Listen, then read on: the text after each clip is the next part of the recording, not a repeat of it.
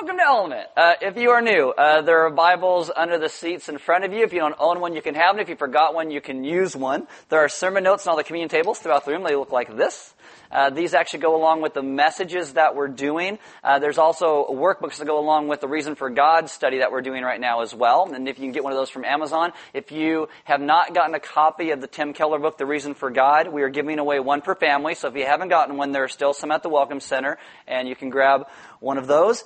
Uh, if you have a smartphone, you can download an app. It is called YouVersion. Click on More and then Events, and YouVersion will come up by GPS in your smartphone. You will get sermon notes, questions, announcements, uh, verses, everything that goes with today's message. My name is Aaron. I'm one of the pastors here. Why don't you stand with me for the reading of God's Word?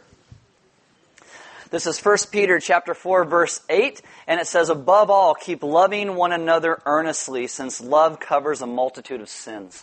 Let's pray.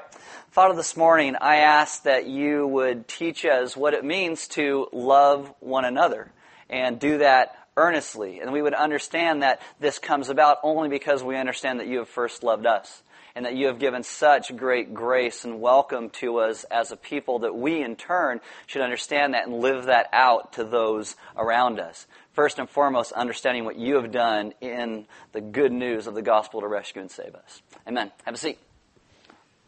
All right, so as I said, we're in this series that we're going through Tim Keller's book called The Reason for God. I would highly recommend that you guys read this week's chapter. It's chapter four. And I know the weeks that we do, and it's a little off, like we're in chapter five, but you're reading chapter four because we did a whole week on an introduction of this. We would encourage you to read chapter four in, in the book. Uh, you get bits and pieces of what's in the book from me, but not really all that he talks about in there. Uh, as I said, you, there's also study guides to go along with this. You can get with Amazon, and the and these notes really just kind of go along with the messages I'm doing each each week. Uh, again, we're doing this as an, an effort to help Element and grow together as a family that we would be able to speak about the truth and the goodness of the gospel in a way that actually makes sense to the culture around us with the questions that they have. That Christianity is an intellectual faith as well as a faith in belief. It's both these things coming together. We want to be a people who can speak about the reality that's found in Jesus. Now, today, uh, what I need you to understand from the outset is I might just do my best to offend everybody in the room this morning. And you know, if everybody gets offended, I've done a good job. Okay? Uh, what we have to understand at the outset is that everybody has a bias. Okay? Everybody has a bias. If you are a, a Republican, a Democrat, a independent, a libertarian, if you're anything like that, raise your hand. Raise your hand. Okay? Alright. Now, if you think that the United States and the world would just be better if everybody on the opposite side of you, no whatever it is, would just agree with you that everything would get better. Raise your hand. Okay. We all have a bias. That's, that's, that's where we're going to start, okay? Uh, when I wrote this message, uh, again, it was last year, and it's when President Trump had just repealed this program called DACA.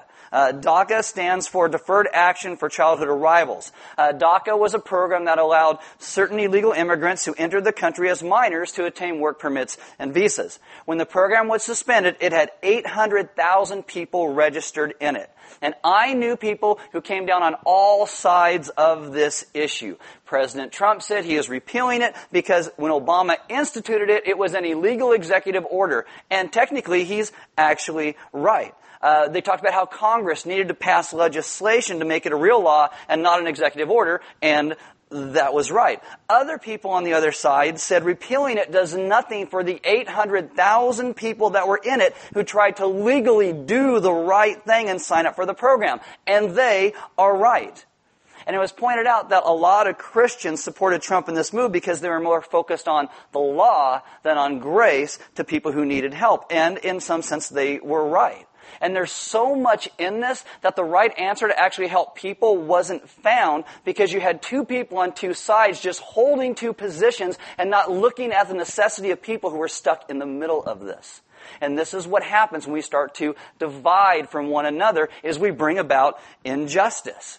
And Christians, no matter where they fell on this issue, were labeled as perpetrators of injustice. Because if you were on one side that said, hey, it wasn't constitutional, well, you're more interested in law than grace. And if you're on the other side that says, no, we need to help these people, it's like, well, you don't care about the Constitution. And no matter where we fell, someone was going to be mad at us uh, about it. Uh, think about the Kavanaugh confirmation that just took place. I mean, there's all kinds of he said, she said, did it happen, did it not happen? And in the end, I don't think people on either side really cared. What they wanted to do is have a political fight, and they use people in the middle to do that, and it rips people apart. And what we have to understand is that God calls us to something better, to understand the goodness of the gospel and his rescue of us. So today what we're going to do is we're going to cover the objection to Christianity that Christians are hypocritical liars and they only care about themselves and that makes Christ unworthy of following. Sounds very appropriate for coming into political season, right? Yes, okay, very, very timely in this. Uh, most people take a position against Christianity. If you get down to the bottom of it, there's some place in their life or some personal background where they've had a problem with a Christian or a church. They do this because Christians are a bunch of hypocrites. And honestly, there seems to be more Christians who are hypocrites than those who aren't. Uh, Christians, they will claim to be loving, but they aren't loving. They will claim to care about the world around them, but really only care about their own comfort. Uh, that Christians are people who are responsible for Christian music that rips off other music or movies that many times aren't that great, right? We just, what are we doing with that? Uh, and also, Christians have been responsible in history for things like uh, the Inquisitions and the burning of witches.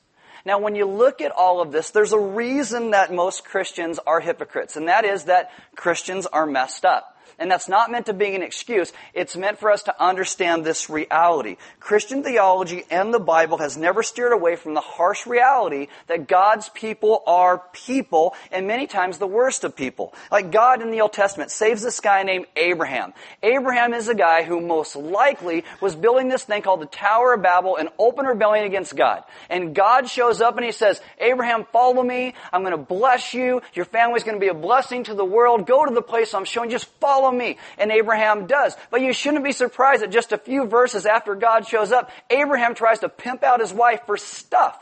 It's part of that culture. He was a terrible guy. And then what you'll see is God slowly changes him throughout the course of these chapters in the book of Genesis. Because God takes a horrible person and God begins to redeem and restore. You got this guy named Moses. Anybody heard about Moses?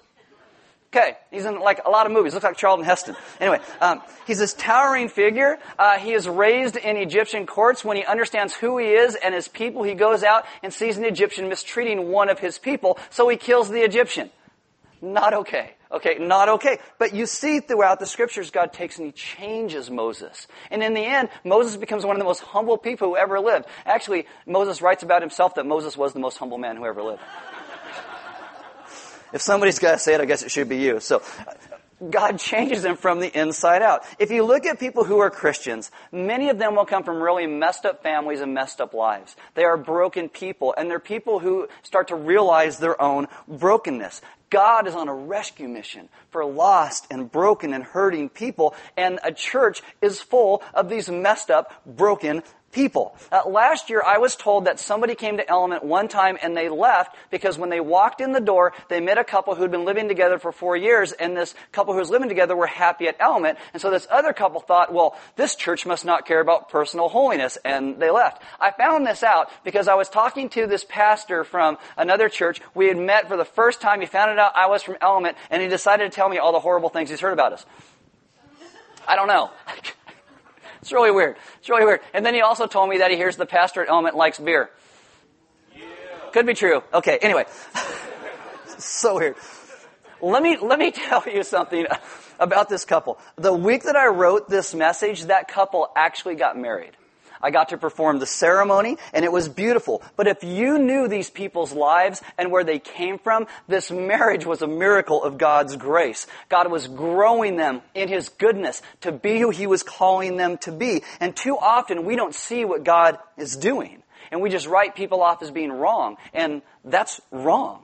Do I encourage people to live together before they're married? No. Statistically, it's one of the best things you can do if you plan on getting divorced. Uh, people who live together before they get married, 75% higher chance of divorce. So no, I don't encourage people to live together before they get married. But if you look at someone else on the opposite side of you on something maybe you don't understand or don't understand them or how could they see it this way and you, and you don't get their story and you start to judge them, you're judging them out of your own pride.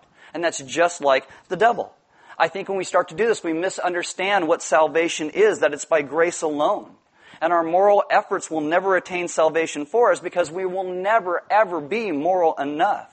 You can meet one of the meanest people on this planet, this side of hell. I could introduce you to some because I, I, know some, but you, they, you, you could not even understand how far they may have grown in what God is doing in their life from where they started. And so I've told you this on multiple occasions. Number one, just because people don't live up to a message does not mean the message itself is wrong. Okay?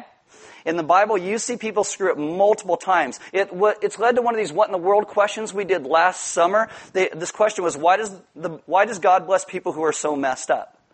And the answer to that is God just can't bless good people because there aren't any.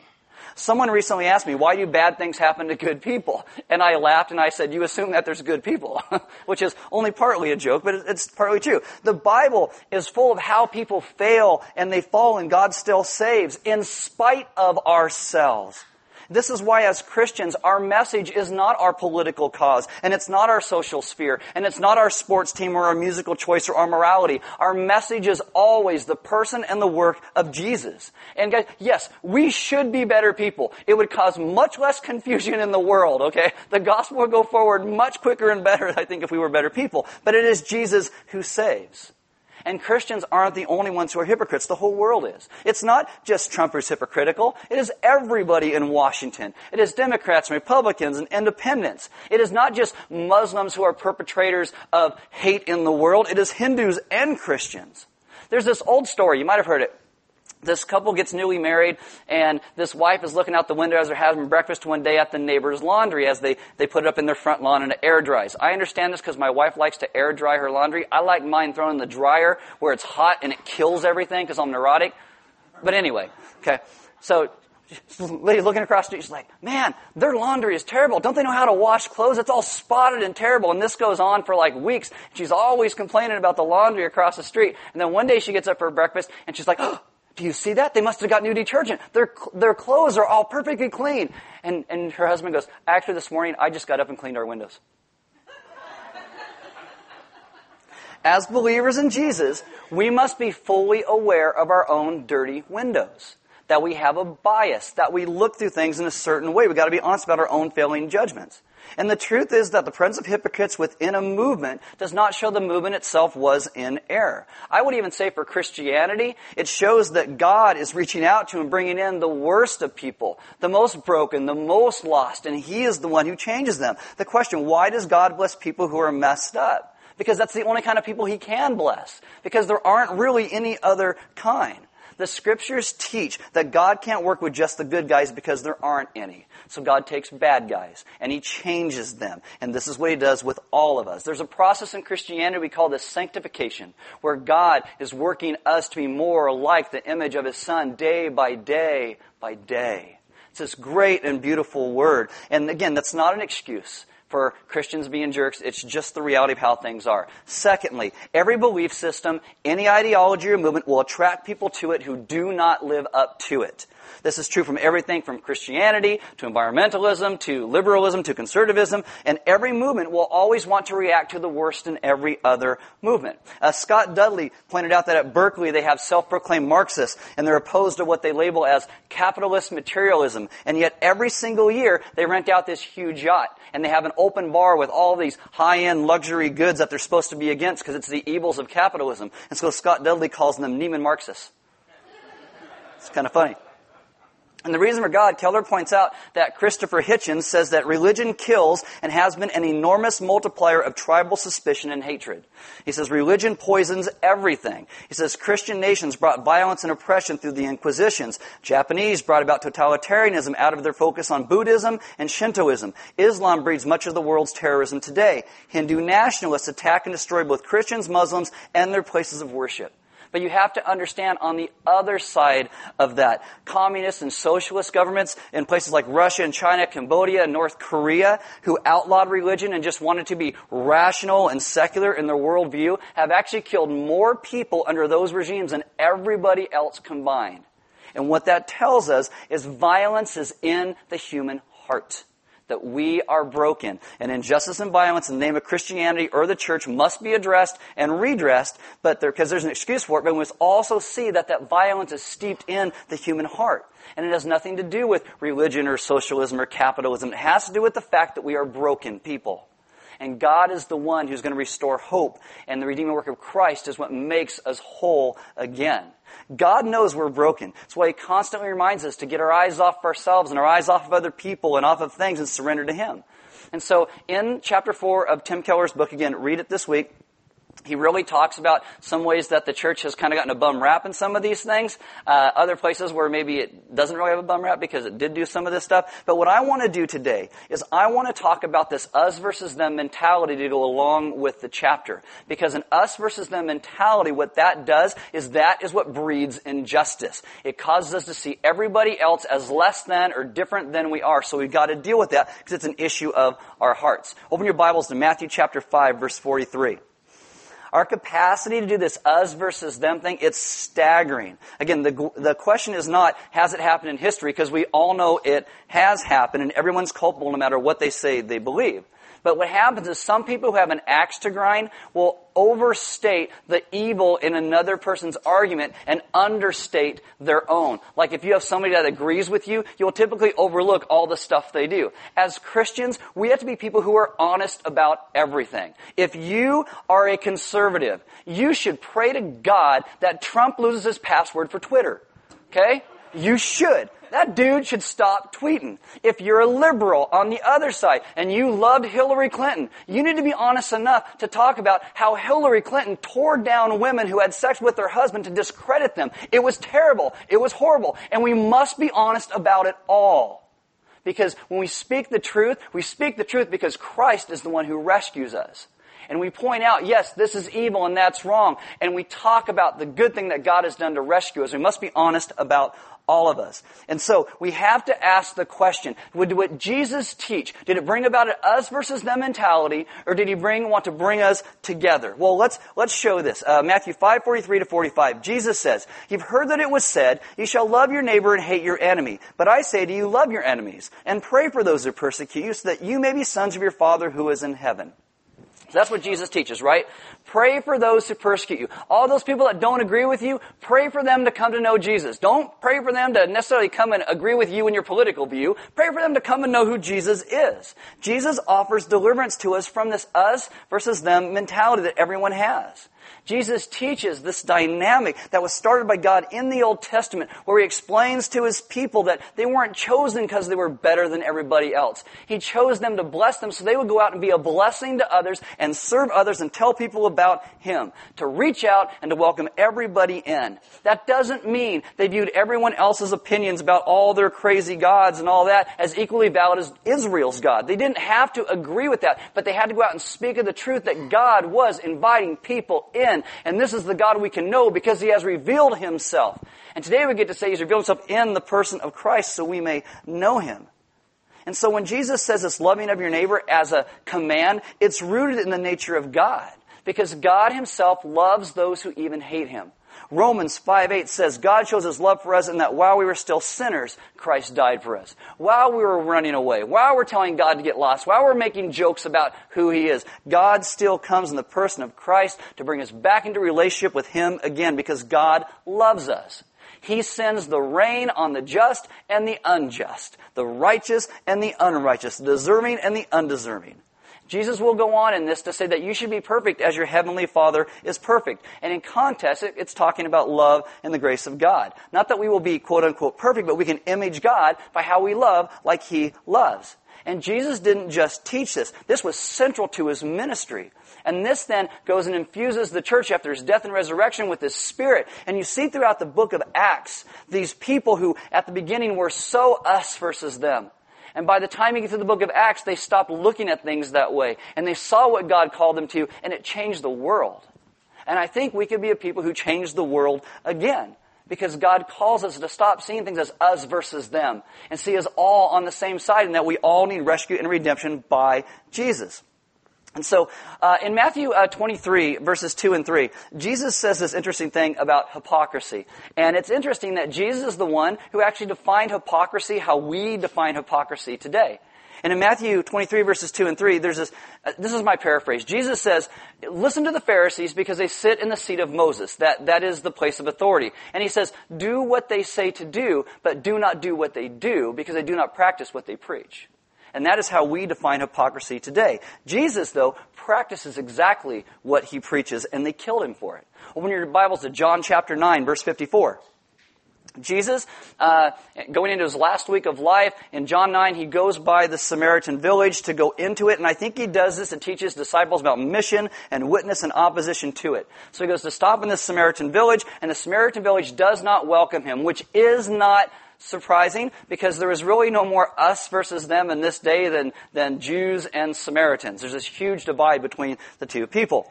And so, uh, Jesus, you know, they, they say, get out, we don't, we don't want you here. And what Jesus' disciples do, this is really interesting, is they get really offended because they think Jesus is going to go set up an earthly kingdom in Jerusalem. And then uh, Luke 9:54, this is what they said. James and John saw it and said, "Lord, do you want us to tell fire to come down from heaven and consume them?" This is really a question that they really asked Jesus. They thought Jesus would be pleased by this offer. Do you want us to call down fire and burn them to ash because they didn't open the hotel for you? Can you imagine Christians ever thinking that's okay? We do this all the time. I mean, we have this idea that somewhere at the judgment seat of Jesus Christ, that God is going to tell everybody how wrong they were when they did not agree with us.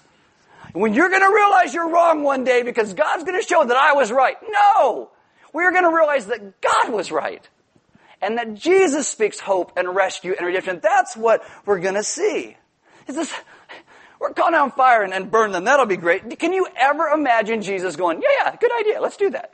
No. No. Jesus admonishes his followers. He protects the Samaritans. He rebukes his own followers. And just a side note for this whole Reason for God series we're doing, if the New Testament was made up, you would never put a story like it, this in here, because it makes you look stupid.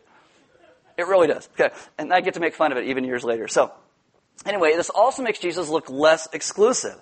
And if you go through the New Testament, you will see all of these places where these, these odd little Samaritan stories in it, because the Samaritans are supposed to be them. And Jesus befriends them. He befriends an adulterous Samaritan woman. That is like the bottom of the barrel in that society. She becomes one of his greatest evangelists. Jesus heals ten people with leprosy. One of them is a Samaritan. And the Samaritan is the only one who comes back and says, thank you. Only the Samaritan. And that's the one Jesus commends. A Samaritan person with leprosy.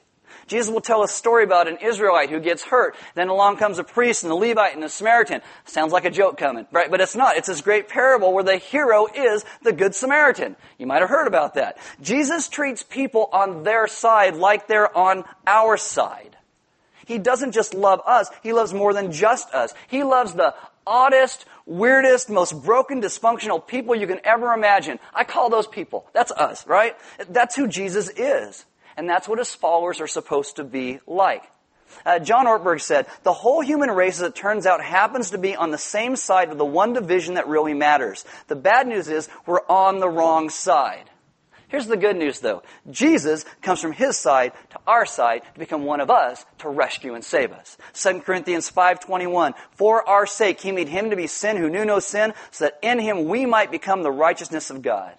He who knew no sin took on all of our brokenness and our sin and our shame upon himself on the cross and He gives us His life and His goodness and His healing. He takes our imperfection and our darkness and the hypocrisy of the human race on Himself and He gives us His life. We must remember who God is and what Jesus did and, and especially in the divided world we're in today. And I think this would include the church. Uh, let me go somewhere with this. Sometimes as Christians, if you're a believer, I think that sometimes we think that we're going to find the perfect church right? We're going to find that place where everybody just naturally loves and gives and serves and cares for one another. It's, it's just going to be amazing. The problem is, as soon as you found the perfect church, it wouldn't be perfect because you're now part of it. Uh, one of the people in my gospel community sent me this great article by Scott Hubbard. Uh, it's in Desiring God, and he writes this: Sometimes, to be sure, we feel disappointed with our community because something is fundamentally wrong. We attached ourselves to a sick body and then caught the virus. Now it's time for us to recover somewhere else. Meaning, so I got mad at someone, so now I'm changing churches. But often, my own disappointments with Christian community have sprung from my unrealistic expectations. I walk into a church expecting to find an unblemished bride, and instead I found a wife in progress. And that's true. And that's not a sexist comment at all, because the church is called the bride of Christ. We are a work in progress. That's the word, that's sanctification. This is why we believe at Element it is so important to always talk about the gospel, the good news of Jesus, because it's important for where we find ourselves in the world today. When Jesus spoke about the good news, the gospel, it was that the kingdom of God, life with Him, is available to everyone. That God is calling people in. The gospel is His gospel. Matthew Bates actually says that from the earliest times, the gospel accounts weren't, you know, the gospel of Mark and the gospel of Luke. It was the gospel according to Mark or the gospel according to Luke or the gospel according to John because there's only ever been one gospel. And it's Jesus' gospel. And it was expressed by Luke and Mark and John and Paul and Peter. And they're simply writing about what Jesus had made possible, true life in Him. Which this book I was reading last week, not the Reason for God book, it's a different book. I read a lot of books. Uh, and raised this great question. The guy and the guy says this: What is the gospel according to you? What is the gospel according to you? I think it's a great question because every single one of us are going to build our lives on some news, because the gospel is good news, on some news that we think can redeem our existence or the world around us. And it could be money or success or health. I got a crazy vegan friend right now who takes pictures of all of his food. Every time he just, here, click, here's some food. I'm like, it looks horrible. Why would you post that? It's like, terrible. I got, I got CrossFit friends. Oh, here's a picture of me and my box. I jumped on the box a million times today. I'm like, well, you're weird. Why would you do that? You know? Anything else to do than jump on a box a million times in, in a day? I, we, we, we think it could be our political cause. We think, again, it could be our morality or something like that. Guys, I will tell you, anything that we make central to our lives that is not Jesus is going to end up dividing us and not bringing us together. No matter how good and great you think it is, it will only in the end divide and not bring us back together. What we have to understand is what amazing about Jesus, he is not just the story of someone who died at the hands of his enemies. Jesus is someone who died for the sake of his enemies. And there is no more our side and their side. We are called to embrace and speak the truth of the gospel and invite people in. In Galatians 3.28, Paul says, there's no more Jew nor Greek nor slave nor free nor male nor female. You're all one in Christ Jesus. How are you one? In Christ Jesus. That's how you become one. We are sinful human beings and a sinless Savior who took on the sins of the world to save us. And He says, Now you go and love the human race that I died to save because I have saved you. And that is the only place we can begin to rid injustice in the world and get rid of this us versus them mentality. We have to start there. Some people think that the whole reason that Jesus came to earth was only to die on a cross. Uh, de- the death on the cross is part of the huge part of the mission. Okay, but ultimately the point was restoration of people into God's kingdom, into relationship with God. Uh, uh, Paul says, you know, I glory in the cross, but my salvation is found in Christ. That's what we must understand. We get to be agents of God's kingdom. We now get to go out and extend that kingdom to everybody because God has first extended it to us. We get to become God's agents for joy and truth and love to a bruised up and broken humanity all around us. Jesus' gospel proclaims by His grace we are saved. We are brought in. We are family. And unless we begin and end with that gospel, clarified and deepened by the crucifixion and resurrection, resurrection, we will always distort it into something that takes backstage to whatever cause we are involved in at any moment. And as soon as that happens, it's going to become us versus them. One writer put it much better than me. He says, The gospel of Jesus' kingdom offers salvation of despairing individuals and the healing of systemic injustice. It is the hope of the world. And I think there's a lot of people today who claim the name of Jesus but don't really understand what that kingdom means and how we live out that gospel according to Jesus and what he has said. We are called to be a community that bring about real justice. But that is never going to happen as long as we fail to understand why someone else sometimes holds the opinions they do, whether they're wrong or not, but understanding where they've come from and that it's not us versus them. And this is really important for us again because we are just, I feel like we haven't left political season since the last presidential election, but we're really coming into it now. And what's going to happen is you're going to get bombarded by ads on TV, on the radio, in your mailbox, and they're going to want to try to divide you. It's going to want to try to make you see them as the evil, this whole group of people. If you ever listen to people in Washington talk now, it's Democrats, those Republicans. It's everybody. Like, there is not one good person in the whole lot. Republicans are like, those Democrats. It's like, there's not one good person in the entire lot of them. They're all evil and terrible. And, and this is how people talk. And God calls us to see it differently. That we are a people who are saved by His grace, brought in by His goodness. And in His goodness, we are to understand the brokenness of humanity. We shouldn't be surprised that people want to fight and people want to be angry at each other and hurl insults back and forth. It just shows the depth of our brokenness. And God calls us to be a people who are peacemakers. And God has sent us to proclaim one message, and that message is who Jesus is that God is on a rescue mission for lost and broken people, of which we were lost and broken. And He has rescued and saved us. And if we ever want the world to be a place that lives out in unity and gets rid of all the barbs thrown back and forth and the us versus them and all the injustice, it starts in the place where we proclaim the gospel of Jesus Christ and His salvation and what He has done to bring us into God's family so that we can be one family.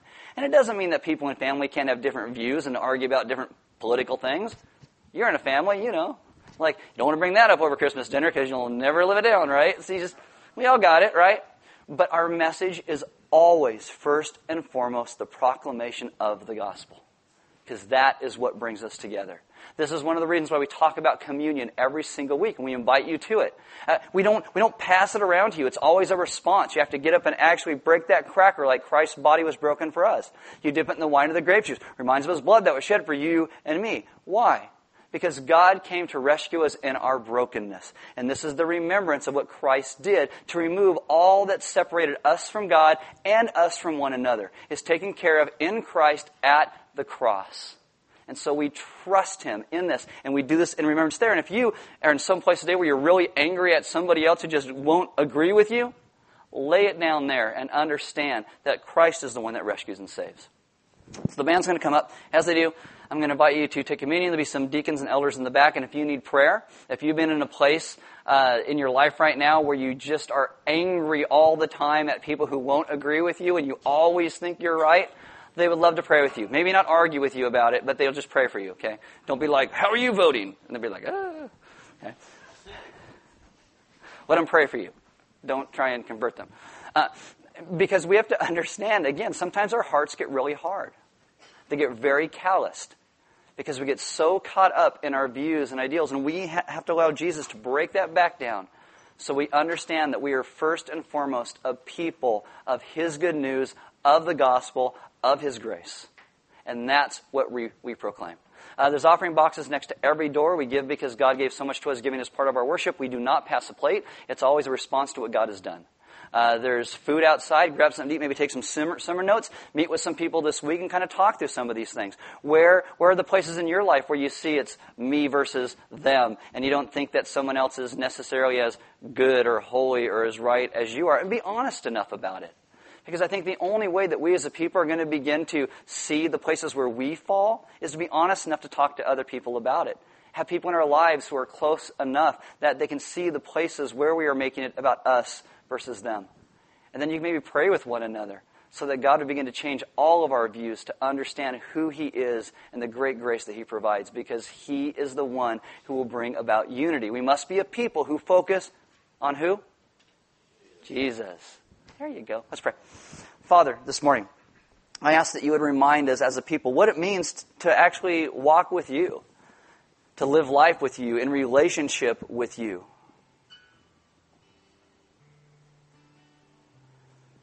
And many times it's not just doing the right thing. It's understanding deep in our spirits who you are and who you've called us to be. I ask that today you would give us a, a better glimpse of the great rescue that we have received in you. That we would be humbled and undone because of your grace. And that we would begin to be able to see this world through the eyes that you see it.